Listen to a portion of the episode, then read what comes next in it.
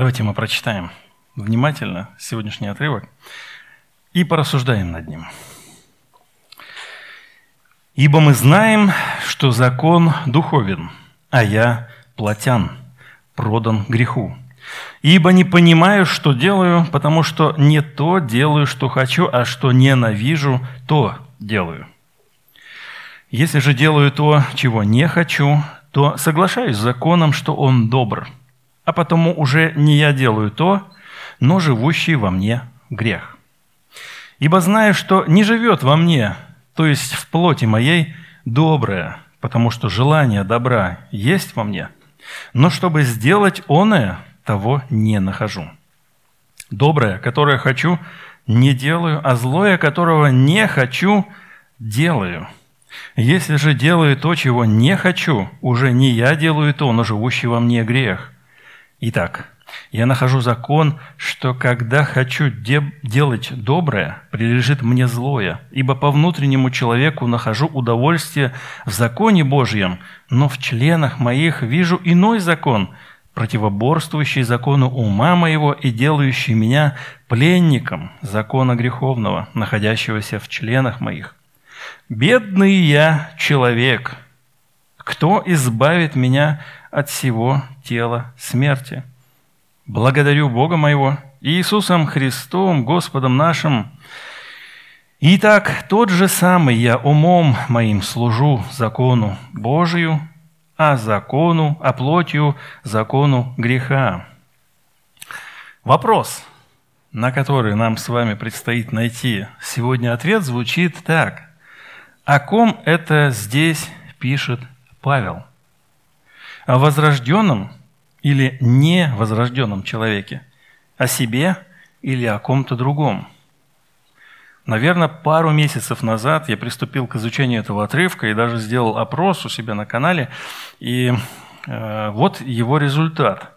14% считают, что здесь апостол Павел, не видно вам, да? Апостол Павел э, ведет речь о невозрожденном человеке. Всего лишь 14%. 72% считают, что это о возрожденном христианине, то есть о тех, кто познал Господа, принял крещение, сейчас находится здесь. И 14% сказали, что не знаю, буду ждать твою проповедь. Вот. Эм, ну что же, давайте разбираться. Мы с вами слушали на прошлой неделе проповедь да, о том, какой закон, э, о роли закона, собственно говоря. И после предыдущих строк, которые до этого момента мы прочитали, может показаться, что Павел осудит или принизит закон. Но что вы знаете, закон теперь ничего не значит. Закон нужно выбросить на свалку истории – но на самом деле он пишет совершенно другие строки, и мы с вами э, с этого начинаем отрывок. «Ибо мы знаем, что закон духовен, а я плотян, продан греху». И вот здесь прилагательное «духовный» пневматикос, оно выражает характеристику вот этому безличному предмету «закон», и стоит в предикативной позиции, переводится сокращенно не, не духовный, а это Чисто грамматически верный мы имеем перевод в синодальном «закон духовен». Собственно говоря, и дальше платян. Закон духовен. Это значит, что у него природа, он описывает его содержание, и отчасти даже источник. Он указывает на то, что этот закон, о котором мы в предыдущем отрывке читали, его происхождение – небесное, Божье, духовное. И он говорит, ибо мы знаем, что закон, он духовный, духовен. Иначе Павел ведь не мог э, его воспринимать, несмотря на то, что он отвергает многие вещи, да, неправильное понимание закона, но мы находим и видим здесь любовь к закону. Он вырос на таких текстах и испытывал к закону особое отношение. Давайте прочитаем и мы с вами, когда читаем, вдохновляемся этими строками. Закон Господа совершенен, укрепляет душу. Откровение Господа верно, умудряет простых. Повеление Господа праведны, веселят сердце. А на самом деле вот это закон, откровение, повеление, это все речь идет об одном и том же. Это параллелизм. Заповедь Господа светла, просвещает очи. Страх Господень чист, пребывает вовек, суды Господни истина. Все праведны. Они вожделение золота, и даже множество золота чистого, слаще меда и капель сота. И вот в этом духовен мы видим указание на источник закона. Духовная природа указывает на Бога. А вот про себя он пишет, что я плотский, как противопоставление. Да? Я плотян. И здесь использование именно того же прилагательного саркинос, э, именно э, плотское, плоть, именно плоть, мясо, именно вот в этом смысле плоть, а я из плоти. И так как здесь э, он пишет точно такая же грамматическая конструкция, как и к законам, то есть предикативная, то получается плотян – это верный перевод. Как по-другому, непонятно. Кажется, мы можем быть недовольны э, синодальным переводом, да, но это самый верный перевод. А я плотян. Грамматически это верно. Хотя, наверное, сейчас для новых людей э, можно переводить это иначе, и вы посмотрите в своих переводах, которые вы читаете. Но в данном случае для нас важно отметить следующий факт, что если духовное указывает на небесное, то плотское указывает на земное. Небесное и земное принадлежащее земле. И вдобавок ко всему, как мы здесь вот с вами видим, это наше земное, да, то есть а я плотян, то есть вот это наше земное, оно продано и находится в порабощении у греха. Здесь Павел, вспоминаем предыдущие наши проповеди, здесь Павел продолжает персонифицировать грех. Помните в прошлом, что грех был представлен Павлом как господин, который нанимает армию, армия этого бесчинствует, совершает неправду, нечистоту и беззаконие.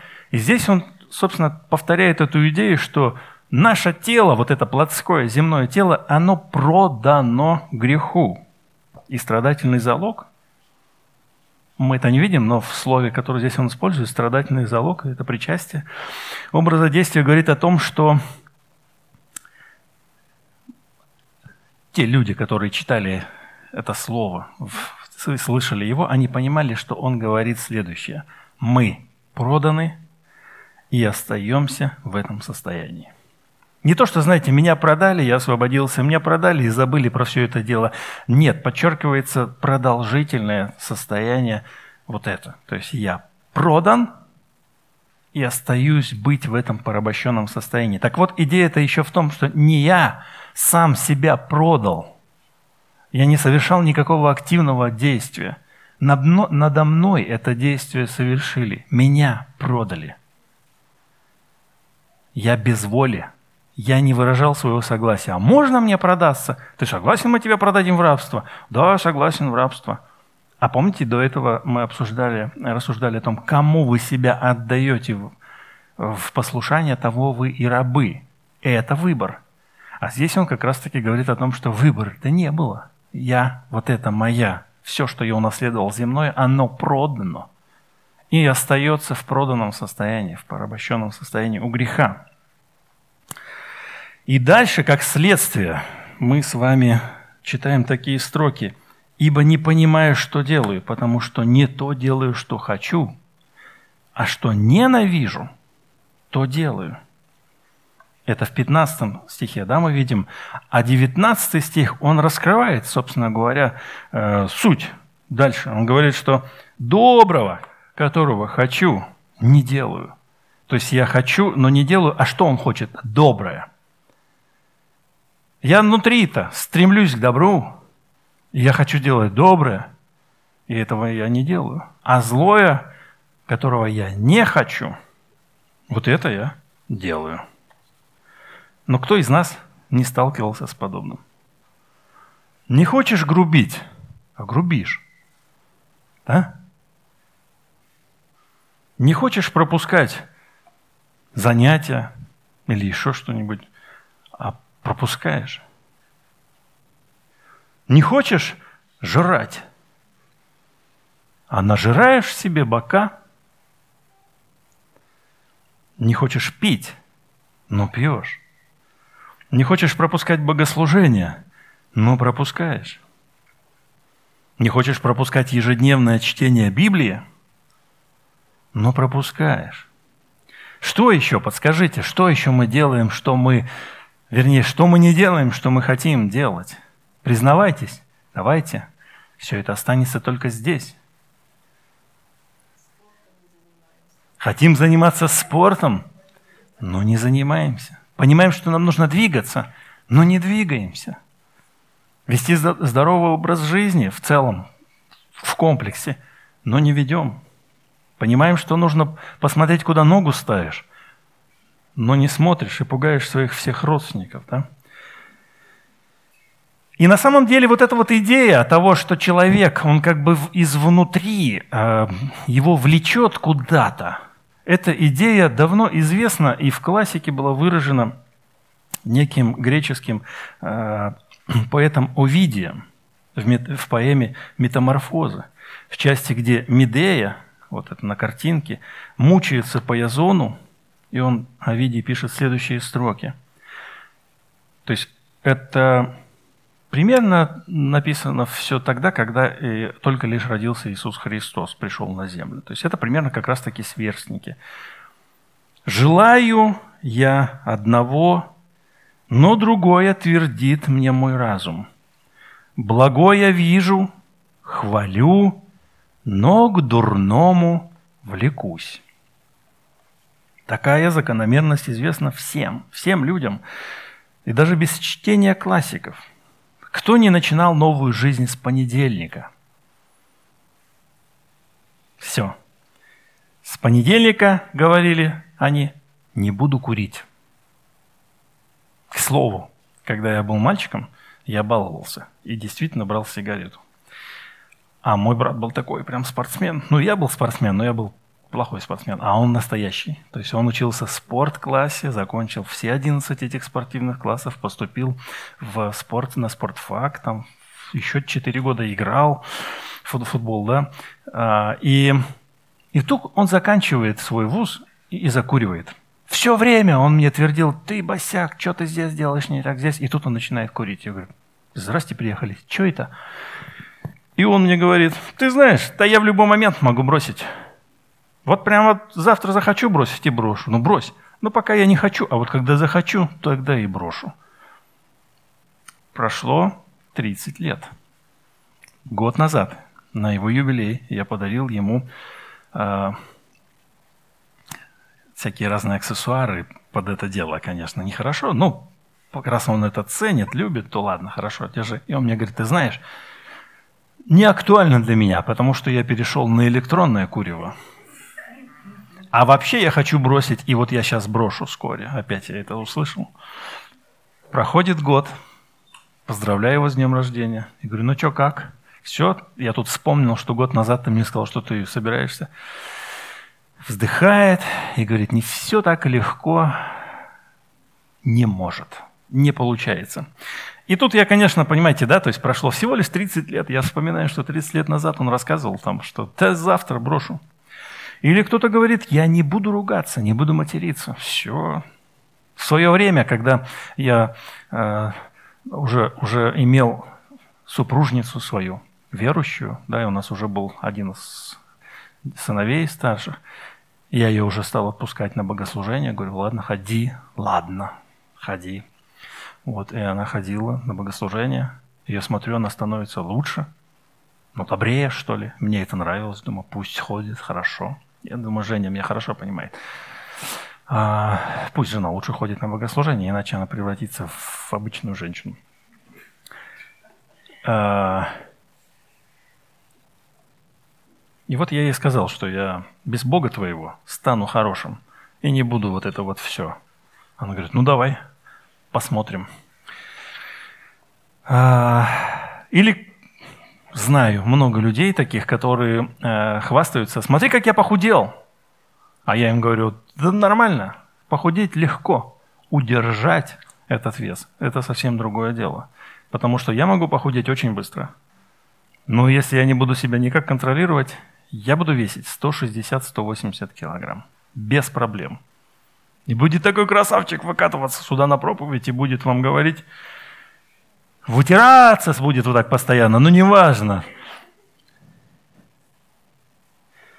Но на самом деле, вот мы сейчас смеемся, да, а как человек может изменить что-то вот в своей жизни, если он, как мы только что прочитали, продан греху?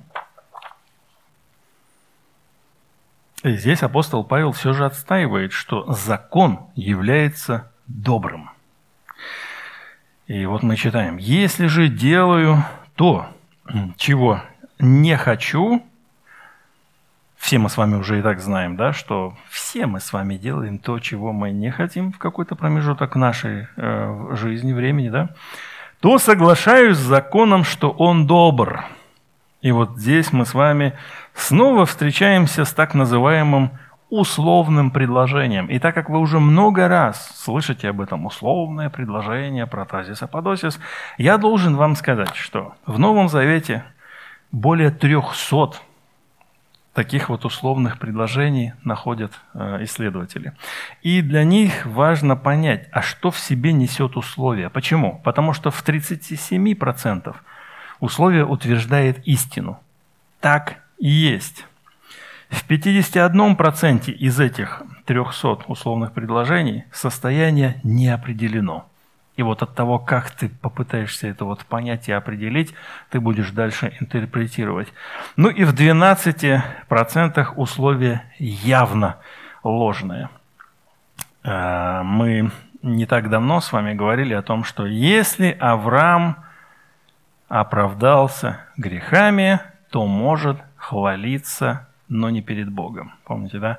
И это было условие явно ложное, потому что такого быть не может. Он не может оправдаться делами. И вот в нашем же случае, сегодня, который мы с вами читаем, условие явно истинное. Если же делаю то, чего не хочу, то соглашаюсь, что с законом, что он добр. Закон духовный, он от Бога, и он добрый а потому уже не я делаю то, но живущий во мне грех. То есть как бы это не я. Кто это сделал? Это не я. Когда мы приходили домой, и там что-то такое встречали, кто сделал? Это не мы. Целая орава этих детей. Нет, не мы. А кто? Не я. И главное, каждого спросишь, каждый скажет, что не я, а в итоге-то кто-то сделал. Нет. И вот свою аргументацию здесь апостол Павел снова дополняет условным предложением, в котором условие также явно истина. Если же делаю то, чего не хочу, уже не я делаю то, но живущий во мне грех. И вот э, в обоих этих стихах, которые мы с вами прочитали, где мы с вами встречаем «живущий», и вот для, для обозначения этого слова «живущий» апостол Павел использует обстоятельственное причастие в отношении греха. «Живет он». Имеется в виду на постоянной основе, в настоящем времени причастие, и он, там слово такое «ой», от ойкос, да? Ойкос – это дом. Вы знаете, там ойкос, много раз слышали, это греческое слово. Это пребывать, жить, как бы обустраиваться. И вот получается, что он живет во мне. И поэтому всю ответственность апостол Павел переносит на грех, которому мы отданы в рабство, как мы помним, да, то есть мы проданы в рабство, и который живет в нас. Вот он, этот грех, все и творит. И вот э, схема нашей жизни, схема нашего взаимодействия – или нашего бессилия описывается им дальше примерно так. «Нет, ни внутри меня, ни под рукой ничего доброго». То есть, по сути своей, вообще нет ничего. Вот давайте откроем 18 стих. «Ибо знаю, что не живет во мне, то есть в плоти моей, доброе, потому что желание добра есть во мне, но чтобы сделать оное, того не нахожу». Если буквально перевести то, что здесь пишет апостол Павел, а, когда я работал над текстом, знаете, вот э, вам образ нарисую. Вот человек, который э, в пределах своей руки, вот что он на, нащупывает, вот есть, маслом помажу, переключу, да, то есть, а вот туда я уже не достану. То есть здесь ярко рисуется вот этот вот э, предел в пределах моей досягаемости, то, до чего я дотянусь. И я схематично, ну, попроще вот так вот смотреть. Желание добра под рукой, но сделать под рукой его, сделать его под рукой нет. Потому что он именно использует это слово «под рукой». Желание добра, мы читаем, есть, но сделать его нет, но используется немножко по-другому. Под рукой. Что ты находишь под рукой? Когда ты хочешь сделать доброе, а под рукой находишь то, что побуждает тебе немножко другое. Да? Когда ты заходишь в магазин купить квас в семью, а там продается пиво под рукой. Или да, когда ты это тянешь руку, камень нащупал. Окна из стекол хорошие. Да, мальчики? Было такое в вашей жизни? Протянул руку, камень нащупал – и бросил. Вот я этим занимался. Никогда.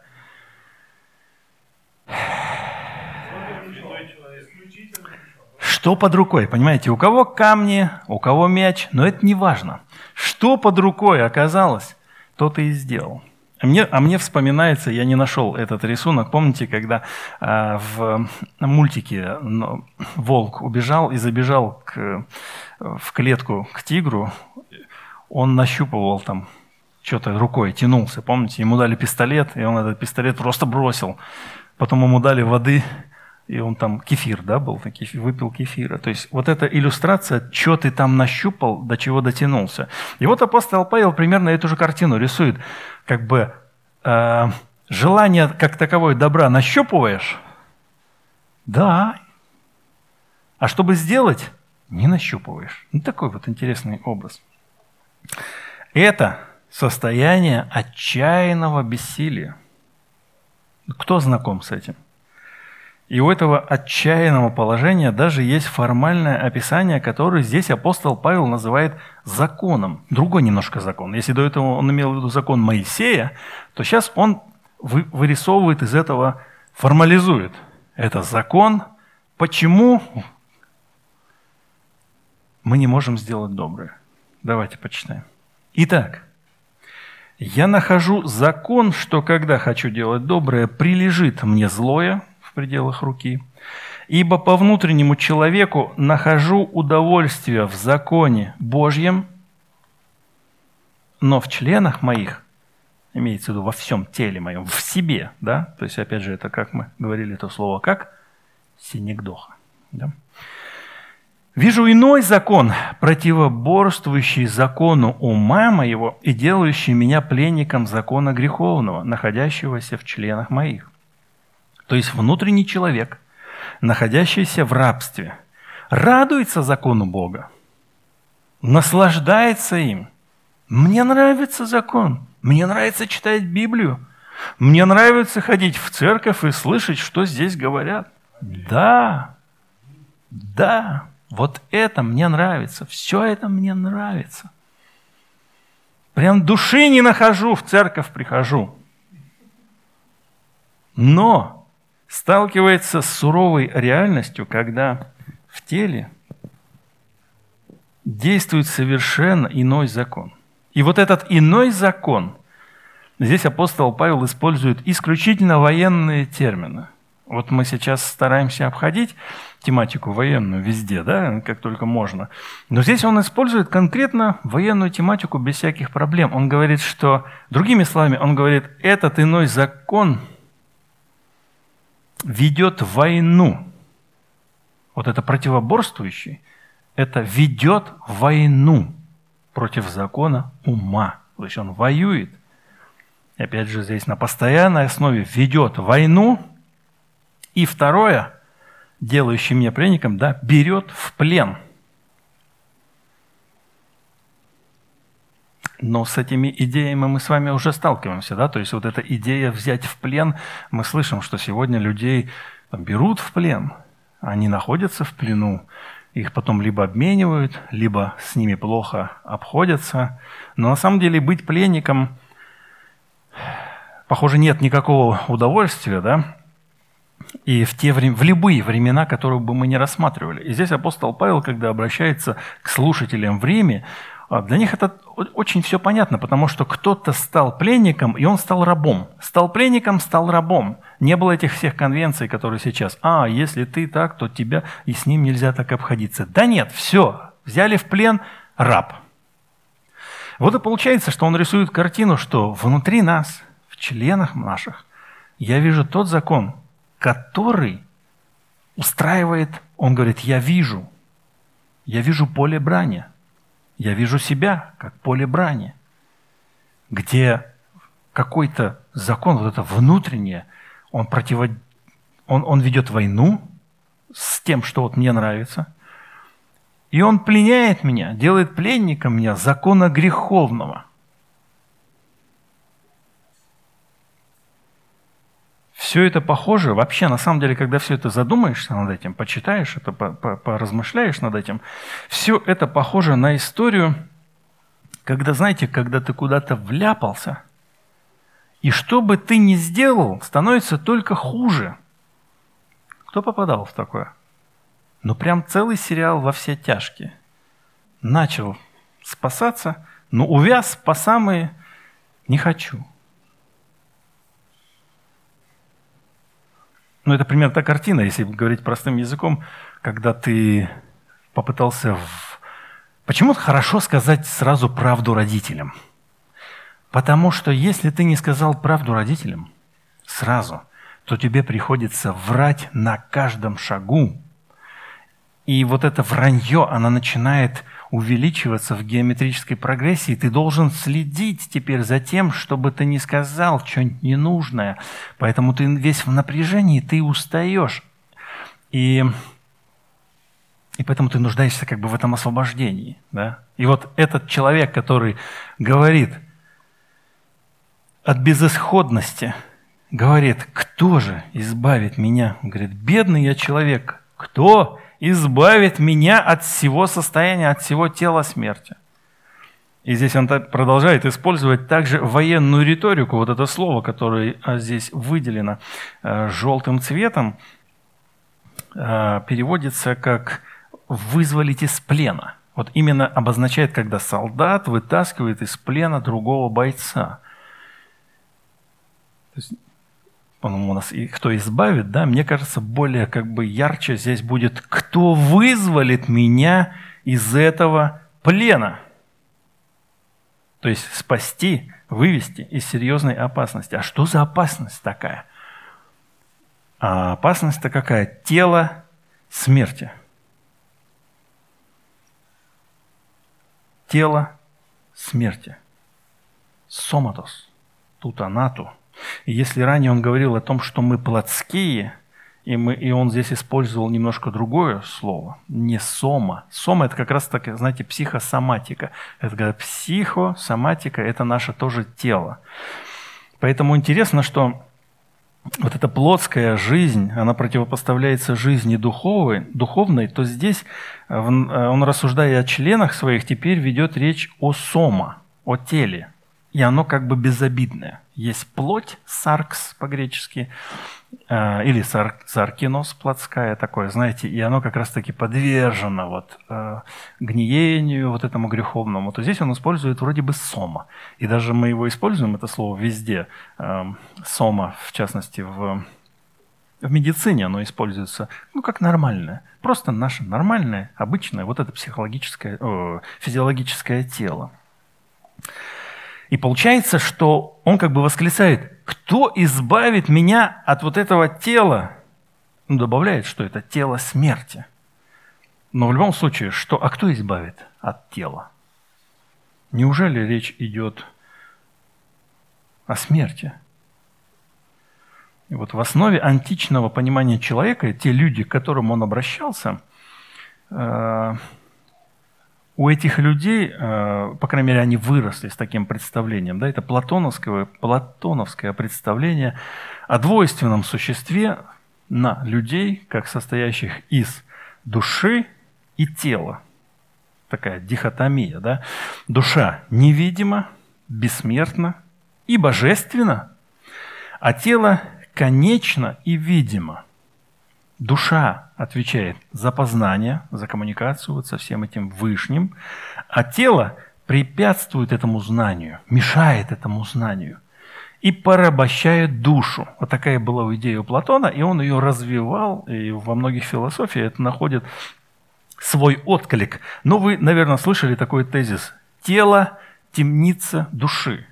Вот это как раз-таки и есть тезис о том, что тело порабощает нашу душу. И кажется, что апостол Павел об этом говорит. Да, внутри я хочу доброго, но это тело сковывает меня и не дает. И получается, что э, для людей, которые знакомы с этой философией, он как бы говорит, что э,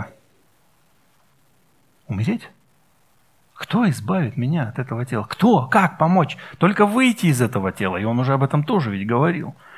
Ну и здесь он сам отвечает.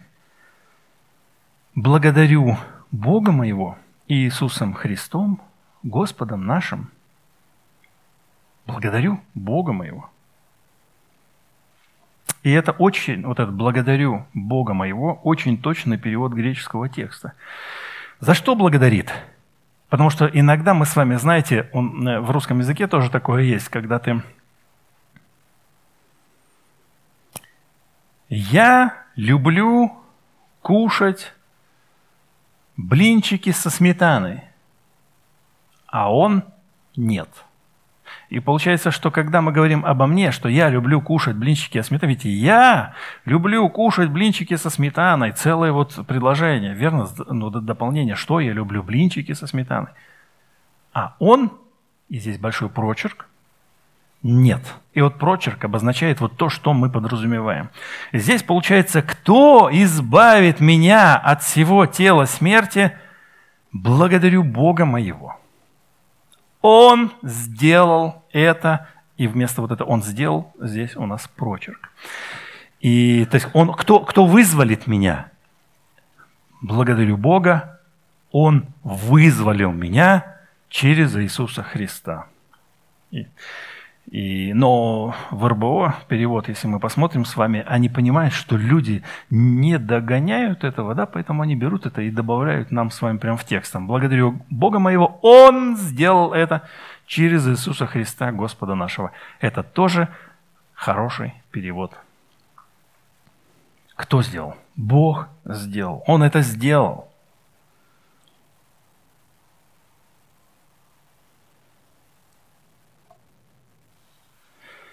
Он это сделал. Иисус Христос избавил меня от тела смерти. Так о ком идет здесь речь? Давайте мы все же сделаем вывод, о ком здесь идет речь. О возрожденном христианине или о неверующем человеке. Давайте, кто за то, что речь идет о возрожденном христианине, поднимите руки. Выше поднимите вот руки. Так, кто считает, что здесь речь идет о неверующем человеке? Никто? Подождите, еще раз. Не все руки подняли просто, да, а потом я задаю второй вопрос, и никто больше не поднимает. То есть... Э... Не-не-не. Итак, о возрожденном христианине поднимайте руки. Ну тогда уж все, да, тогда. Я вижу, что Павлик с Мавликом, с Машей, в смысле. Вера не поднимает руку. То есть вы считаете, что здесь речь идет о неверующем человеке, да? Понятно. Так я ж проповедь уже сказал. Уже, уже надо делать выводы и...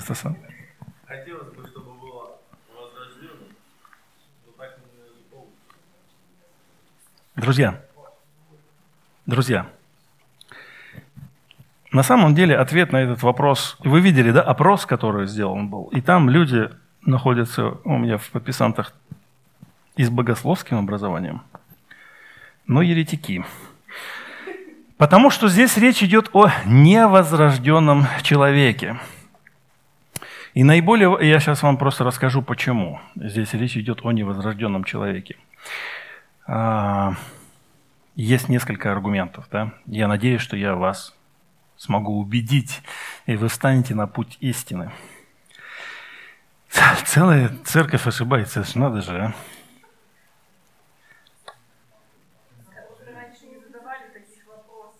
Понятно. На проповеди не задавали вопросы, мы молчали и слушали, и, и делали выводы, не пойми какие, да?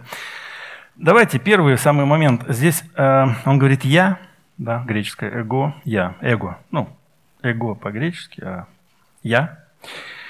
Здесь сильная связь меня с плотью.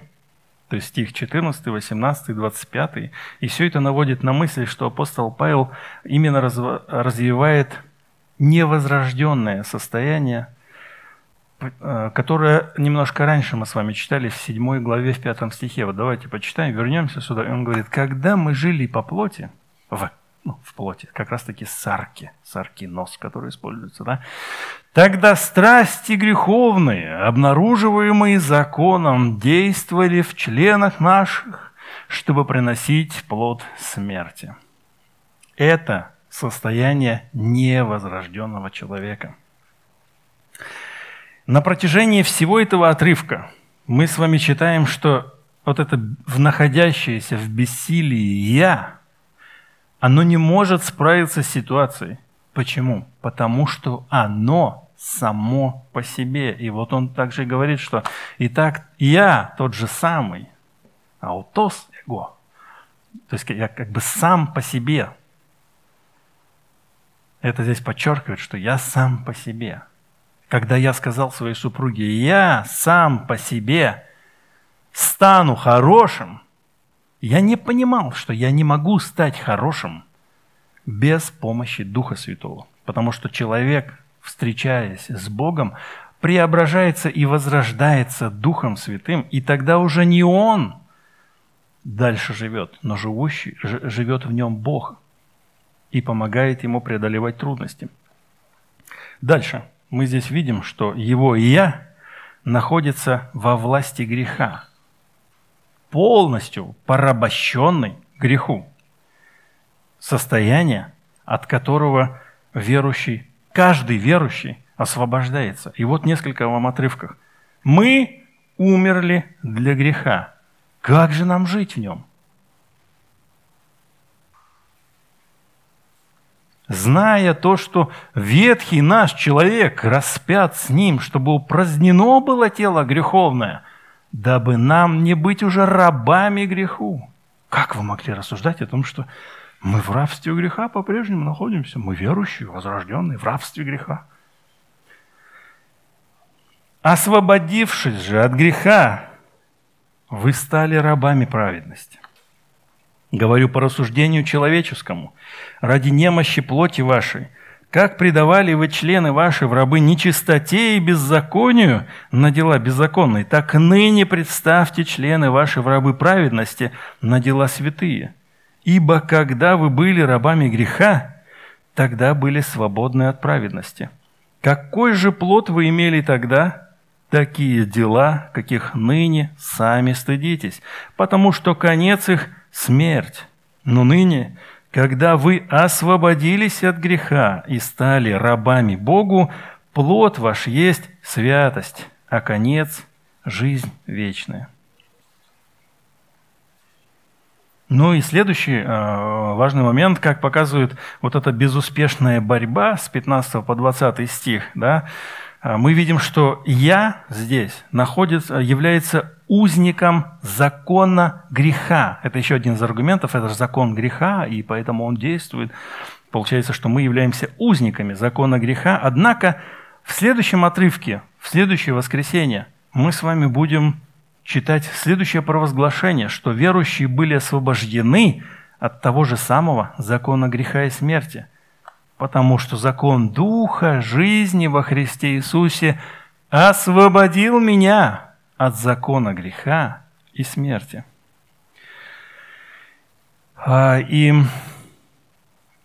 мы с вами знаем и много раз читаем о том, и у того же апостола Павла, и в этом послании, и в других, мы с вами читаем, что человек, остав, оставаясь жить здесь на земле, он продолжает свою борьбу с грехом. Это состояние уже человека, потому что плоть, она у него еще это осталась. Он возрожден, он духом посажен на небеса, но плоть у него еще осталась, поэтому он, да, он ведет борьбу с грехом. Но то, что мы здесь с вами прочитали, с 15 по 20 стих этой главы, это не борьба с грехом. Это просто состояние безысходности и неспособности ничего сделать. То есть под рукой нахожу доброе, а доброго не могу найти, потому что Духа Святого нет, возрождения нет, жизни новой нет. Ну и последний аргумент, что вот это «я» в этих стихах борется с необходимостью подчиниться закону Моисея. Мы же рассуждаем, рассуждаем в контексте закона Моисея. И однако Павел до этого провозгласил освобождение верующего от диктата закона в шестой главе. То есть мы свободны от этого закона. Поэтому он рассуждает здесь о жизни человека, который действительно сталкивается и читает закон Божий, и очень похоже как раз-таки, что он описывает здесь свою историю, историю еврея, который читает закон, видит в нем хорошее, но не может его выполнить. И расписывается в этом и говорит, да бедный я человек, кто бы мне из... То есть этот закон, он, он просто обозначает мою неспособность, мое жуткое состояние – Помните, как говорит, закон же, я бы и не знал, что желать это нельзя, но закон пишет «не пожелай». То есть он берет и показывает, что есть грех. Поэтому, наверное, мы с вами можем встречаться с теми людьми, кто еще не познал Бога, а он пришел в церковь, и в принципе этические все нормы, которые э, проповедуются в церкви, как себя вести, как жить, его устраивает – Поэтому он находит в этом нечто доброе. Но реальных требований «возьми крест свой и следуй за мной» вот этого сделать они в принципе не могут. Поэтому мы с вами, знаете, иногда можем встретиться с людьми, которые прожили в церкви, может быть, даже несколько десятилетий, а потом совершают какой-то очень жуткий поступок, и ты думаешь, а почему он это сделал? Почему он смог так? Это особенно касается детей, верующих родителей, потому что они выросли вроде бы в церкви, а потом как они так могли сделать? Потому что они играли в верующих людей. То есть они были вот в этом как раз состоянии безысходности. Помощи у них не было. С Духом Святым, незнакомы совершенно. Но то, что проповедуется в церкви, им нравится. Ну как, не то, что им нравилось, это, это их реальность, в которой они находились. Но с Духом Святым они не знакомы перерождения не было. Поэтому они играют роль хороших, верующих детей своих родителей, но когда наступает момент, им сносит крышу. Почему? Потому что не вывозят. Вот это очень хорошее слово. Не вывозят. И это как раз иллюстрация из нашей этой самой. Кто избавит меня от всего тела смерти? Я порабощен. То есть эти люди не знают Христа. Но требования, с требования знакомы. Хотят их вывести и не вывозят. И мы такие думаем, что с ними сделать? Необходимо перерождение и последующее освящение, путь освящения. С чем мы пойдем домой? Ну, во-первых, давайте сделаем следующее. Когда вас постигнет какая-либо безысходность, вот вы почувствуете, что вы находитесь в какой-то безысходности, да, то читайте этот отрывок, и, возможно, ваша ситуация покажется не такой уж и ужасной. Вы просто проникнетесь вот этой безысходностью, что человек хочет, осознает, но не получается. Это как в том сне, когда ты запутался ногами в одеяле, но тебе нужно убежать, не бежится. Желание убежать нахожу, а ноги запутались в одеяле. Да? Вот это здесь иллюстрация такая. Благодарите Бога за избавление. Вот это избавление. Кто избавит меня? Бог избавил. Когда Павел восклицает «Кто избавит?», он просит смерти. Смерти и избавления. И Бог нам дает это. Бог нам дает это в смерти. В смерти Иисуса Христа. Поэтому слава Богу, вот благодарите Бога за избавление, что нам с вами не нужно умирать для этого избавления. Потому что уже кто-то, Иисус Христос, забрался на этот крест, и нам не нужно этого делать. Он забрался на крест, Он умер, и мы вот это освобождение, сопричастность с этой смертью обретаем в нашем крещении, в этом таинстве. В этом-то и тайна, что мы освобождаемся. Кто избавит? Благодарю Бога, что я могу это сделать в Иисусе Христе через таинство крещения. Мы умираем для греха. Благодарите Бога за это. Борьба с грехом. Как мы с вами говорили ранее, вопрос властвования греха в вашей жизни. Теперь, после встречи с Богом, это вопрос того, кому мы сами себя отдаем в послушание. То есть до того, как нас Бог освободил, у нас выбора не было, мы были проданы – мы были не свободны. Вот это как сегодня мы начинаем отрывок, что э, проданное греху. А я плотян, продан греху. Да, то есть я земной, продан греху. Я не свободен. Нет выбора. Но когда мы встречаемся со Христом, мы обретаем свободу. Поэтому очень важно вот этот вот момент, очень важный, кому ты себя отдаешь послушание, потому что это уже ты делаешь не тебя продают, но ты сам принимаешь решение. Я сегодня просыпаюсь, Господь Иисус Христос, и отдаю себя тебе в послушание, в послушание твоей праведности. Это мое решение, это моя воля, никто меня не влечет. Я хочу быть в этом. А до этого момента мы можем лишь только влачить свое существование, находя некие хорошие пути, стараться быть похожими на этих верующих. Вот. Но нам нужна встреча с Духом Святым, и тогда, тогда Дух Святой будет давать нам силы в этой борьбе, противостоянии греху. Грех будет всегда заявлять свою власть над нами. Сатана будет всегда нас обманывать, пытаться. И особенно интересно, что он скажет... Э, э, понимаете, в чем дело-то?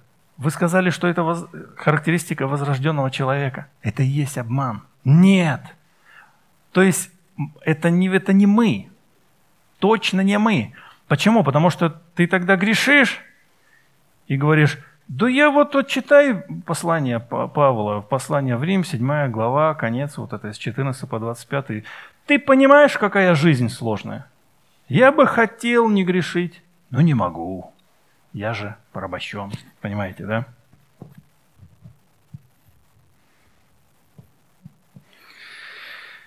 И вот здесь нам с вами важно помнить, как раз таки, помните, была притча, я ее переиначиваю все время, эту притчу рассказываю, что вот вы там хотите похудеть, да, на один килограмм, на больше. Давай просто один килограмм возьмем.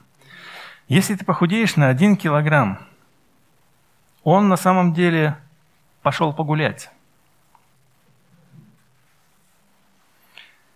А вернувшись, находит чистое, опрятное, безжировое тело. Говорит, ого, позову-ка еще своих друзей и берет еще семь более тяжелых килограмм – приходит, и они начинают в этом теле жить. Это смешно, да? Но не смешная история, которую здесь Иисус рассказывает. Он говорит, когда вы освобождаетесь, вот этот злой дух, он выходит, бродит, и когда он приходит, он находит место не занятым, а место должно быть занято Богом. Место внутри нашей жизни должно быть занято Духом Святым. Мы должны быть исполнены Духом Святым. Поэтому, когда Он приходит, Он видит, что тут места нет для Него и уходит. А когда Он приходит, пусто, нормалек. И тогда Иисус рассказывает, что Он еще идет, более злейших себя духов берет, и они тогда заполняют этого человека, и последнее становится хуже, чем было до этого. И если, может быть, у вас история вашей жизни, вашей веры, не 2-3 года со Христом, но 20 или 30 лет, то, может быть, вы являетесь одним из тех людей, кто какой-то момент времени не пободрствовал, не наполнился Духом Святым и дал место дьяволу. И вот это последствие того, когда ты отдаешь место дьяволу, хуже, намного хуже, болезненней. Поэтому люди вы, выкарабкиваются из этого состояния десятилетиями, когда они жили со Христом, а потом отдались, отдались во власть греха. Вот дай Бог, чтобы никого из вас это никогда не коснулось. Поэтому очень важно помнить все это, читать, слышать, молиться, благодарить Господа за избавление, отдавать Ему всю свою жизнь и в борьбе с грехом доверяться Духу Святому. Итак, о ком здесь идет речь? О возрожденном человеке, если кто так считает, поднимите руку. Или о неверующем человеке, друзья мои. Вот я вижу здесь руки робкие поднимаются. Помолимся.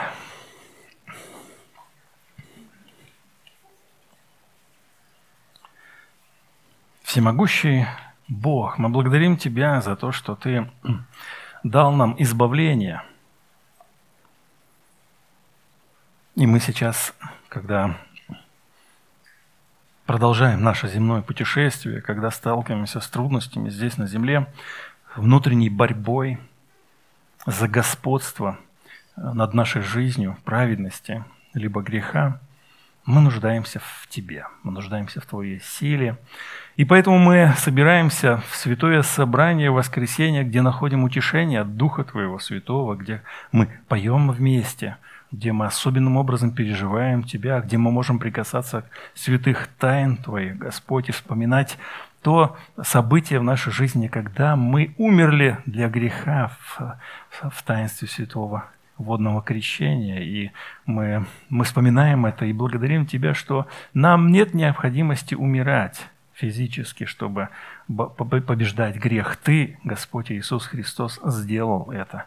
И мы благодарим Тебя за Твою кровь, мы благодарим Тебя за тело Твое ломимое, и мы благодарим Тебя за Твое присутствие Духом Святым в нашей жизни, в жизни верующего. Ты наполняешь церковь, даешь нам силы к общению друг с другом, к прощению, к исповеданию, обретению силы и служения. И мы, ожидая здесь входа Царство Твое и в жизнь вечную, мы благодарим Тебя, что можем иметь опору и как восклицает здесь апостол Павел, благодарю Бога, который сделал это через Иисуса Христа. И мы также благодарим Тебя, Боже. Мы присоединяемся к этой молитве благодарности, говорим, благодарим Тебя, Боже, избавившего нас от всего тела смерти через Иисуса Христа. Тебе слава во веки вечные. Аминь.